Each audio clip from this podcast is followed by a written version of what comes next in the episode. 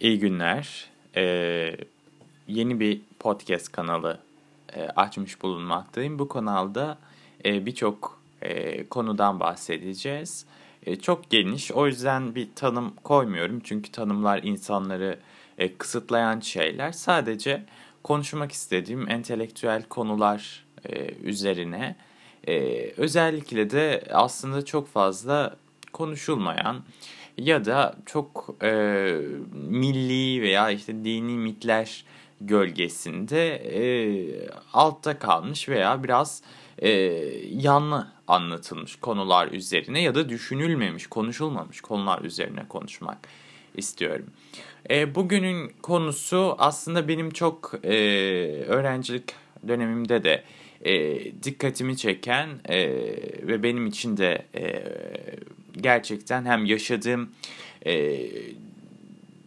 deneyim ve coğrafya dolayısıyla ilgimi çeken bir konu Anadolu'daki Helen yani Rum varlığı üzerine ve bu Rumlar e, işte bildiğiniz üzere e, Anadolu'nun çeşitli bölgelerinde e, Karadeniz e, bölgesinde işte Pontus e, kimliği e, içerisinde e, İyon bölgesinde yani e, Batı Ege bölgesinde e, daha çok e, bir İonyalılık ve Asia Minor dediğimiz küçük Asyalılık e, bilinci üzerinden kimliği üzerinden e, ve e, çok fazla konuşulmayan ki bugünkü e, başlığın konusu da olacak. Kapadokya Rumları yani iç bölgelerdeki İç Anadolu'da yaşayan e, Rumların varlığı üzerine bunların e, ne tür bir e, dil yapısına sahip olduğu üzerine ve ayrıca da Karamanlı Rumlar ya da işte Karamanlı Türkler diye bize genellikle e, servis edilen bunlar gerçekte Türk mü tartışması e, üzerinde de bugün e, duracağım ve kendi e, bulgularım, okuduğum e, ve ve çok şükür ki hani belli bir düzey e, Yunanca okuma bilgim var. Yani İngilizce, Yunanca ve e, belli oranda Fransızca kaynaklardan da edindiğim bir takım e, bilgileri sizlere sunacağım bu konuda. Çok ilginç bir e, konu olduğunu düşünüyorum. Yani bugünkü konumuz Kapadokya Rumları üzerine alt başlık olarak Karamanlı Türkleri sözde e, Türkler üzerinden de e, konuşacağız. E, ilk öncelikle e, Kapadokya e, Rumları dediğimiz e, Rumlar kimler? Yani Kapadokya bölgesindeki Helen varlığı nedir? Çok kadim tabii ki zamanlara dayanıyor. İşte Yunanca adı Eleniko Kapadokes. Yani işte Kapadokya Helenleri ya da işte Kapadokyalı Rumlar olarak isimlendirebileceğimiz bir Rum Ortodoks diyelim e, komünitesi aslında. E, ve e, Malazgirt Savaşı'ndan önce dahi e, bunlar aslında Bizans İmparatorluğu içerisinde e, Anadolu'nun e, iç bölgelerine kadar ki Fırat genelde işte bildiğiniz üzere çizgidir. Yani Fırat'ın e, doğusu e, genelde Ermeni ve Kürt yerleşimleri, Fırat'ın batısı ise Rum ağırlıklı yerleşimlerdir. Yani Türk varlığı daha Anadolu'da yok iken bu şekilde bir sınır çizgisi belirmişti. Doğal bir sınır çizgisi belirmişti. E, ve bu hat içerisinde yani Kapadokya bölgesi dediğimiz bölge bugün neresi? Kayseri, Nevşehir, Niğde, e, Yozgat, e, işte belli oranda e, Konya bölgesine kadar da bir nevi aslında Kapadokya diyebileceğimiz bir coğrafya e, burası. Zaten işte e, bu coğrafyanın da e, çok büyük bir tesiri oluyor yaşayan insanlar e, üzerinde. Çünkü nispeten e, biraz daha e, Bizans'ın e, merkezi olan İstanbul'a ve işte diğer İyon yerleşimleri ve e, Yunan e, ana karasına da uzak bir bölge. Bu yüzden daha e, çevresindeki Ermeni e, ya da işte e, diğer bazı e, Anadolu halklarıyla daha temas halinde ki Türkler geldiği zaman da zaten bu kıskacın ortasında kalabilecek e, bir topluluk bu e, Kapadokya Rumları. E, Malazgirt Savaşı ile birlikte aslında Türk e, boyları bildiğiniz üzere e, Anadolu'nun çeşitli yerlerine yayılıyorlar. Bunlardan bir tanesi de tabii ki Kapadokya bölgesi. Bu bölgede Rumlarla karşılaşıyor ve bu Rumlar normal aslında e, o dönemin e, be, belli bir işte diyalektini konuşuyorlar. Az ya da çok İstanbul'daki Rum hangi Yunancayı, Rumcayı ya da işte diyelim ki Helenceyi konuşuyor ise az çok anlaşılır düzeyde bunlar da bu dili konuşuyorlar. E, Ortodoks Hristiyanlar yani e, belli bir aslında e, hiyerarşi var e, ve e, Bizans kilisesine bağlılar, imparatora bağlılar, Bizans imparatoruna e, bağlılar. E, ve e, genelde işte Kapadokya'ya gidenleriniz bilirler belki. Orada e, şeyler vardır, kiliseler vardır. Bu e, peri bacalarının içerisine oyulmuş Ortodoks Rum kiliseleri vardır. Bunların e, yapıldığı tarih aslında e, çok eski e, dönemlerde Kapadokya Rumlarının e, yaptıkları kiliselerdir ve bu kiliselerdeki e, yazılar genellikle aslında o e, işte o e, tasvirler, ikonalar genellikle o bölgenin azizlerini e, resmetmiştir e, ve bir Bizans e, üslubu vardır bu ikonaların e, çizimi içerisinde. Bugün gittiğiniz zaman bir kıs kısmen korunmuş birçok e, böyle e, oyma kilise e, vardır. E, bunu da aslında e, görebilirsiniz. Yani demek ki bir Türkler e, Anadolu'ya gel, geldiler.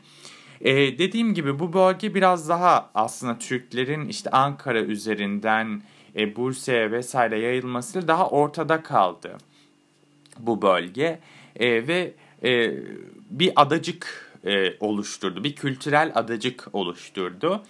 Ve e, baskın kültür demeyelim yani aslında bunun tartışmalı çünkü yani Türkler ne kadar oranda geldi. Ama e, biliyoruz ki çok büyük bir zaten e, Yunanistan'ın nüfusu antik dönemde de olsun orta çağda da Yunanistan nüfusu çok nüfuslanan e, bir halk değil. E, ama Türkler gelince tabii ki e, egemenlik hakları da e, ellerinden alınıyor belli oranda ve bu halkla e, iyi kötü bir e, e, kohabitasyon yani birlikte yaşama e, şeysini ne diyelim ona e, alışkanlığını göstermek zorunda kalıyorlar ve aslında Türkçe belli oranda baskın din olmaya yavaş yavaş başlıyor. E, ama bu bir anda olan bir süreç değil. İşte bu Selçuklu döneminde, Anadolu Selçuklu döneminde başlıyor. Ve e, yavaş yavaş aslında e, ta Osmanlı dönemiyle birlikte bu bölgede e, ciddi bir e, Türk Türkofonlaşma yani Türkofon demek Türkçe konuşan, Türkçe konuşma demek. Türkofonlaşan bir e, Rum varlığı, bir Helen varlığı söz konusu. Yani işte e, birçok yerde artık e, Rumca e, konuşulmaya bırakılıyor gibi ya da işte çok fazla Türkçe kelime devşiriliyor ve bambaşka bazı bölgelerde bir e, Rum diyalekti, bir Yunan diyalekti, Helen diyalekti ortaya çıkıyor.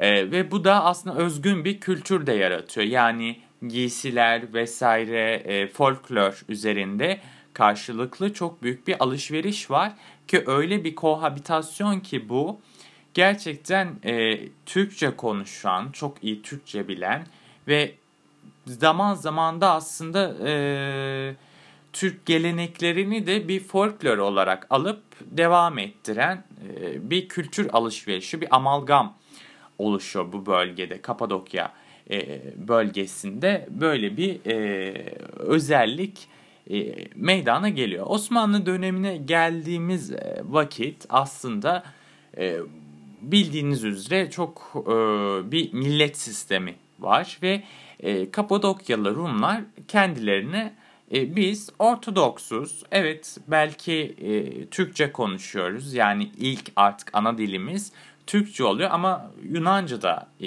biliyorlar. E, kendi diyalektini bilen çok büyük bir nüfus var yine de. Ta ki işte 20. yüzyılın e, sonlarında bu nüfus mübadelesi ve e, e, nüfus mübadelesine e, gelene kadar e, bir e, aslında az ya da çok biliyorlar Yunancayı da. Ama işte son nesil içerisinde yani yaşlılar belki tek Türk bilenler var. Ama son nesil bildiğiniz artık sadece Türkçe konuşmaya başlıyorlar. Ama isimleri genelde işte Ortodoks isimleri. O yüzden büyük bir değişiklik yok. Ve kimlik olarak da bayağı bir Anadolu, İç Anadolu e, kimliği. Yani bir baktığınız zaman işte konuşma tarzları e, hiçbir suretle bir Kayseri ya da Konyalı e, ayrılmayacak e, bir e, şekilde bir Türk diyalektini hatta işte o bölgenin ağzıyla konuşuyorlar. Ee, peki kültürel olarak nereler? Yani aslında coğrafya içerisinde Osmanlı coğrafyasında nerelerde e, yerleştiler e, sorusuna verilebilecek e, cevaplara bakarsak e, Kapadokya Rumları özellikle e, Kapadokya bölgesi yani e, bugünkü dediğimiz gibi Nevşehir, Niğde, e, belli oranda Kırşehir ama en önemli iki merkez var Kapadokya Rumlarının e, bulunduğu. Birincisi Konya'nın Sille e, bölgesi, e, Sillo bölgesi. Burası e, gerçekten bugün de aslında gittiğiniz zaman görebileceğiniz e, bir yerleşim birimi. Rum evlerini görebilirsiniz bu bölgede.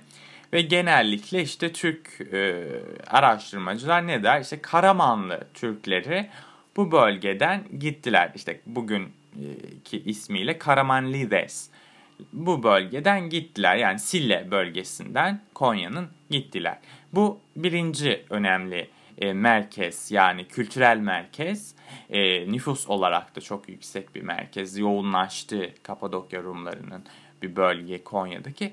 İkincisi ise çok daha e, değişik olan, daha e, benim ilgimi çeken e, Kayseri'nin Yahyalı ilçesine bağlı bir vade ortasındaki bir kasaba as olan e, şimdiki adı sanırım e, Çamlıca e, ama eski adı Faraşa olan e, Faras Faraşa e, denilen e, kasaba. Bunlar Faraşalı e, Rum kimliği, Kapadokyalı Rum kimliğini taşıyorlar. Bunları farklı kılan şey ise Kayseri bölgesine baktığımız zaman e, Kayseri'de işte Ağırnas gibi, Talas e, gibi, e, Germir gibi birçok aslında Rum yerleşimi olan bölge var. E, ama bu işte Ağırnas'ta e, ya da işte Germir'de Germir bölgesi e, Garmir'den gelir. Yani Ermenice e, kırmızı, kızıl demek.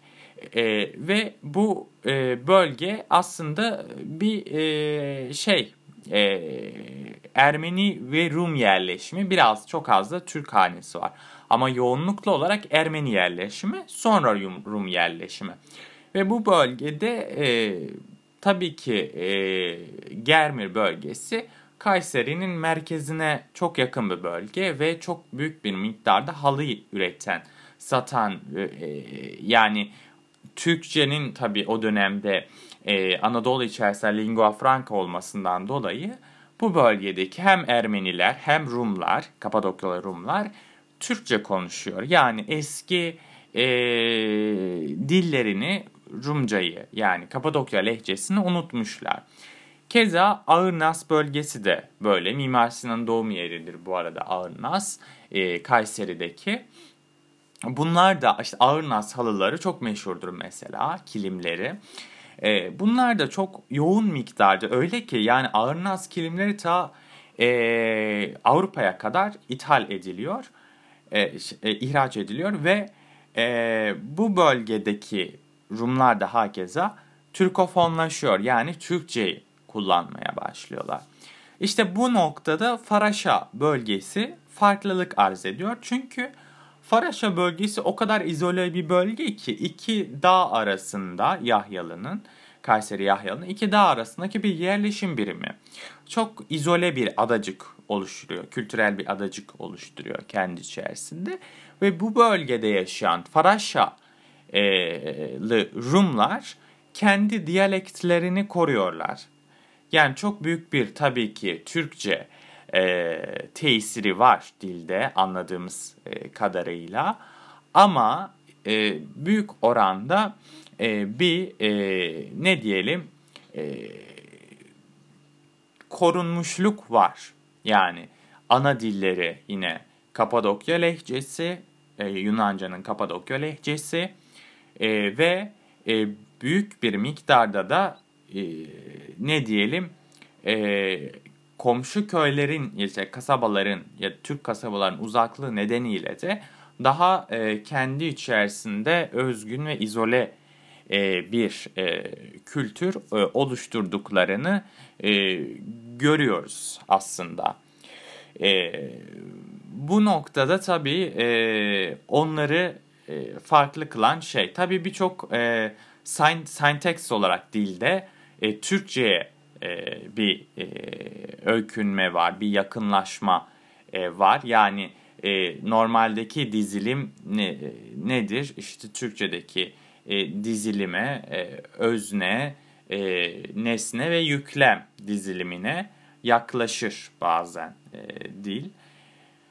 E, bundan dolayı bir benzeşme var Türkçe ile e, Faraşa lehçesi içerisinde. Yunanca'daki bazı e, kelimelerin değiştirildiğini e, görüyoruz. Bunlardan işte örnek vermem gerekirse yineka normalde Yunanca'da kadın demek. Neka diyorlar sadece. Yani belli ses değişimleri e, olduğunu e, biliyoruz. Ve e, bazı tabii ki e, birazcık Pontus Rumcasına da yani Karadeniz Rumcasına benzeyen e, bazı e, özelliklerden de e, bahsedebiliriz. İşte e, bazı e, kullanılmayan çekim eklerinin e, kullanıldığını e, görüyoruz. Ve e, bir diğer özelliği ise işte Yunanca'da çok fazla e, kullanılan artikel yani dişil, eril ve nötr şeyinin e, Faraşa lehçesinde kullanmakla birlikte e, biraz daha artık e, özelliğini yitirmeye başladığını çok fazla e, kelimenin e, daha doğrusu yapının değişiminde normalde işte sıfatları çekerken vesaire e, ihtiyaç duyuyoruz artikül, artikıllara. Ama e, bak bunda çok fazla yani Faraşa lehçesinde çok fazla e, artık e, büyük bir e, değişim e, yarattığını e, söyleyemeyeceğiz. E, yine Faraşa lehçesi gibi Sille yani Konya bölgesindeki Sille e, lehçesinin de e, yine aslında e, korunduğunu görüyoruz ama e, Faraş'a kadar çok fazla e, gençlerin o dönemki konuştuğu bir lehçe değil. Daha e, tesire açık e, bölgede e, olmasından kaynaklanıyor zannımca. E, bu bölgede de yine bir korunamamışlık var. Şimdi bunlardan bahsettik. İşin bu teferruatlı tarafı eğer ilgileneniz varsa Faraşa lehçesiyle veya işte o dönemin ne diyelim şey o dönemin e, Küçük Asya e, Yunan lehçeleriyle e, bunu şeyde bulabilirsiniz. E, özellikle metin e, metin sanırım evet e, metin e, Bağrı Açık'ın e, bu konudaki çok güzel e, çalışmaları var. E, İngilizce e, yayınlandı bunlar. Burada bulabilirsiniz eğer merak salıyorsanız. Çünkü çok güzel bir e, bir ya bir nevi aslında bu e, şeydeki Endonezya'daki pidgin dilleri gibi yani iki dilin e, İngilizce ile işte o bölgenin e, dilinin Endonezya'daki örneği veriyorum. Pidgin dili dediğimiz o, o bölgedeki dilin e, yerel dilin birleştirilip böyle tam bir amalgam karma karışık bir düzende yeni bir e, dil ortaya çıkması. Bu iki şeyin kullanması. Kreol'den biraz daha farklı bir şey. Yani Faraşa hmm, lehçesi de az çok öyle diyebiliriz. O yüzden çok güzel Türkçe e, değişik şeyleri de e, yakalayabilirsiniz eğer e, bir e, ilginiz varsa. Neyse biz konumuza dönelim. Çok sapmayalım konudan. E, dediğimiz gibi bu bölgedeki e, Rumlar e, daha sonra e, sıklıkla kültürel olarak e, Türkçeyi kullanmaya alışkınlar.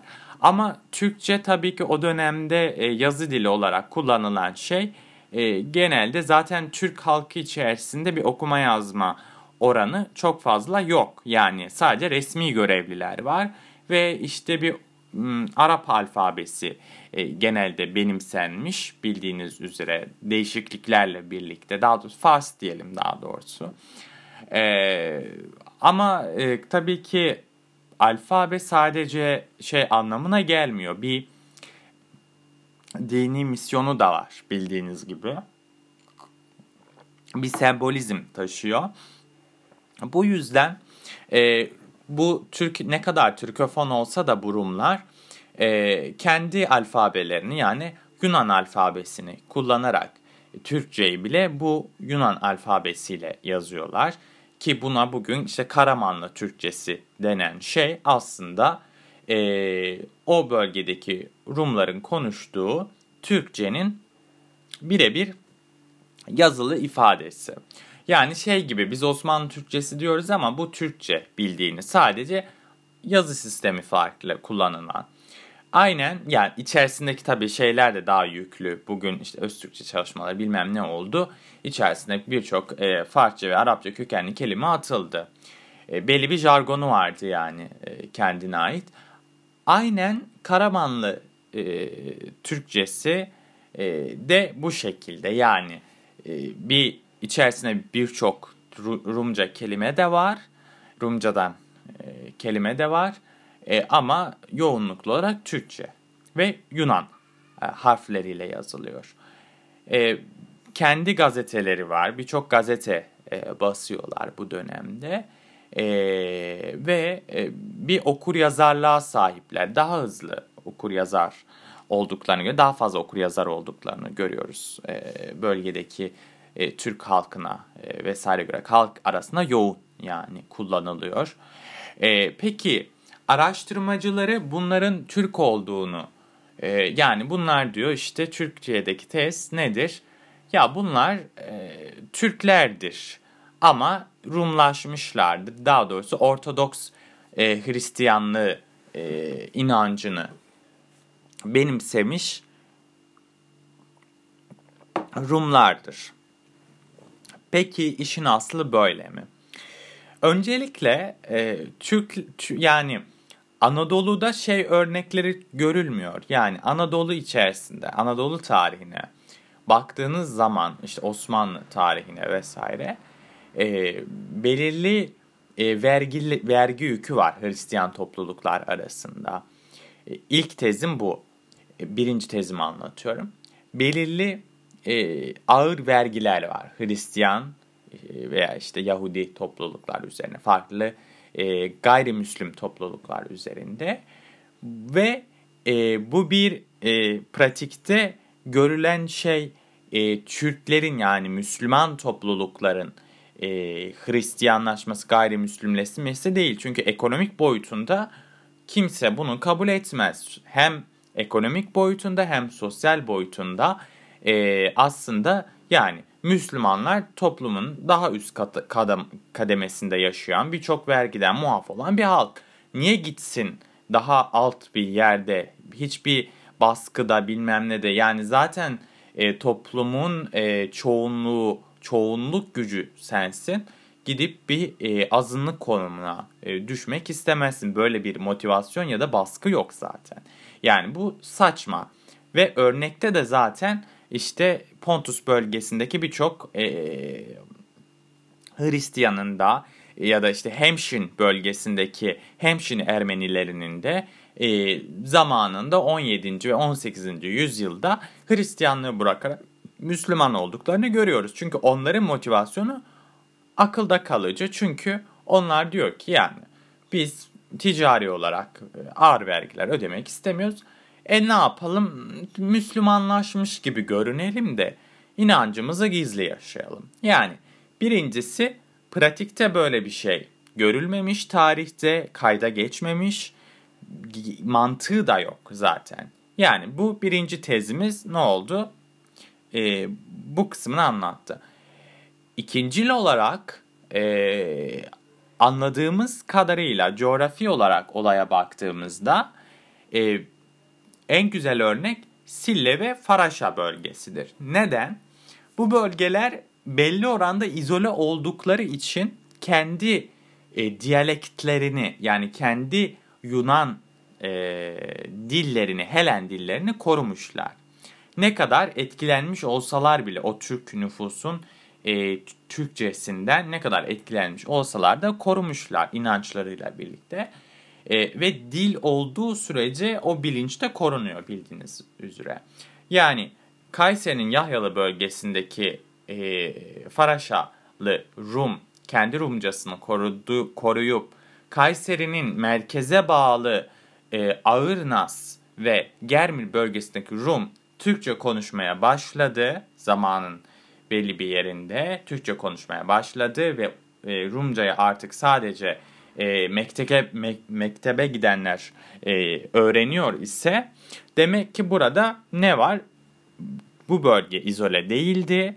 Zaten ticari olarak yoğun e, ilişkiler e, içerisinde Ağırnas ve Germir'deki Rumlar e, ve e, Türkçeyi lingua franca olarak konuşan Anadolu coğrafyasında mecburen Türkçeyi artık kullanıyorlar. Zaten çok büyük bir nüfusa sahip değiller. Bu yüzden Türkçeyi benimsiyorlar. Ama tabii ki alfabe belli bir e, sembolizm içerdiği için nasıl Ermenilerde e, Hemşinli Ermeniler tarihin belli bir dönemine kadar aslında e, Ermeni alfabesini kullanmaya devam ediyorlar. Hatta Ermenice basılan Türkçe şeyler bile var yani. Kayseri bölgesindeki Ermenilerde mesela bugünkü diasporaya gittiğiniz zaman Kayserili e, Ermeni diasporasında Türkçe bilirler. Ermenice tek kelime bilmez birçoğuz. Tarihte de böyle yani. Çünkü baskın e, dil e, o bölgenin Türkçe. Bu yüzden de eğer bir e, kilisede eğitim görmemişseniz Ermeniceyi bilmezsiniz. Ana diliniz değildir. Kayseri'deki ya da işte başka bölgedeki Ermeni için. E, bu bölgelerdeki. Yani aynen bu şekilde Rumlar da bu bölgede kendi e, dillerini kaybettiler. Daha doğrusu bırakmayı, Türkçe kullanmayı tercih ettiler. Ama işte alfabeyi bir sembolizm içerdiği için yani e, Ortodoks e, Rum kimliğinin bir parçası olduğu için, o dinsel kimliğin parçası olduğu için ve e, daha kolay olduğu için yazmak vesaire. E, bunu devam ettiler. Aynen Kayseri'deki Ermenilerin Türkçe e, gazeteyi Ermeni alfabesinde basması gibi. Bu olayı anladık değil mi? Yani Sille bölgesindeki Rum da devam ettirdi. E, kendi e, diyalektini aynı Faraşa'daki gibi. Çünkü e, belirli göreceli olarak izole bir bölgeydi. Demek ki ve şöyle bir şey de söyleyeyim üçüncü olarak. YouTube üzerinden birçok e, Yunan kanalına daha doğrusu amatör e, YouTuber'ların e, çekimlerine rastlıyorum. İşte anneannesini çekmiş anlatıyor. Ağır naslı kadın yani o dönemin e, Türkçe, Türkofon Rumlarından, Türkçe konuşan Rumlarından bir tanesi. Ve şunu söylüyor yani diyor anneanne diyor Yunanca soruyor bunu. Yani diyor siz e, Türkçe bilir miydiniz eskiler e, geldiğinizde? Türkçe bilir şey daha doğrusu Rumca bilir miydiniz? Diyor ki biz bilmezdik. Benim annem de bilmezdi. Ama annem diyor ki yani annem şey derdi yaşlı kadınlar konuşurmuş. Yani yaşlı kadınlar bilirmiş ama biz bilmiyorduk. Demek ki hatta işte birkaç birkaç örnek veriyor. Mesela e, modern Yunanca'da bugün e, tikanis ne nasılsın, ne yapıyorsun ya sen nasıl gidiyor vesaire anlamındaki. Onlar da tişanis yani bu şs değişimi doğrudur yani bu e, Faraşa e, Rumcasında da görülen bir özellik. Yani demek ki zamanla tesir nedeniyle bunlar kendi diyaleklerini, kendi dillerini bırakmışlar. Ee, birkaç video daha denk geldi bana bu şekilde ve bu düşüncem e, kafamda gerçekten oturdu. Birkaç e, şey de okudum. Benle aynı düşüncedeki araştırmacının da e, yazısını okudum bununla ilgili. E, yani bu böyle. E, Karamanlı Türkleri diye bir şey söz konusu değil. Bunlar Kapadokyalı Rumlardır. Zaten kendilerini de e, o şekilde adlandırıyorlar. Sadece e, bir bölgeye gittiğiniz zaman siz de bu kadar izole e, olmazsanız yani çevrenizde baskın bir kültür varsa mecburen onun dilini öğreniyorsunuz. Belki yaşlılar artık e, sadece eski dili hatırlayan ve çok fazla e, kullanmaya e, devam eden e, kişiler olarak kalıyor. Yani bu böyle. E, hatta işte internet üzerinden de Cappadocian Greek şeklinde yazarsanız birçok değişik güzel e, Anadolu şarkısını da bulabilirsiniz. Türkçe şarkıları da e, Anadolu şarkılarında bulabilirsiniz. Çok güzel e, şarkılar var. Yani e, Gesi bağlarını mesela söylüyor, söyleyen e, Rum teyze var mesela Ağır Naslı e, gibi. Yani bu çok ilginç. Anadolu çok zengin, çok e, farklı bir bölge. Üzerinde durulması gereken bir bölge. Bu seriyi de, dediğim gibi Anadolu'daki Helen varlığı üzerine konuşacağım. Bir seri bugün Kapadokya Rumlarından konuştu. Ee, gelecek e, bölümde Pontus Rumlarından konuşacağım. Pontus bölgesinden konuşacağım. Beni dinlediğiniz için çok teşekkür ederim. Diğer e, bölümlerde görüşmek üzere.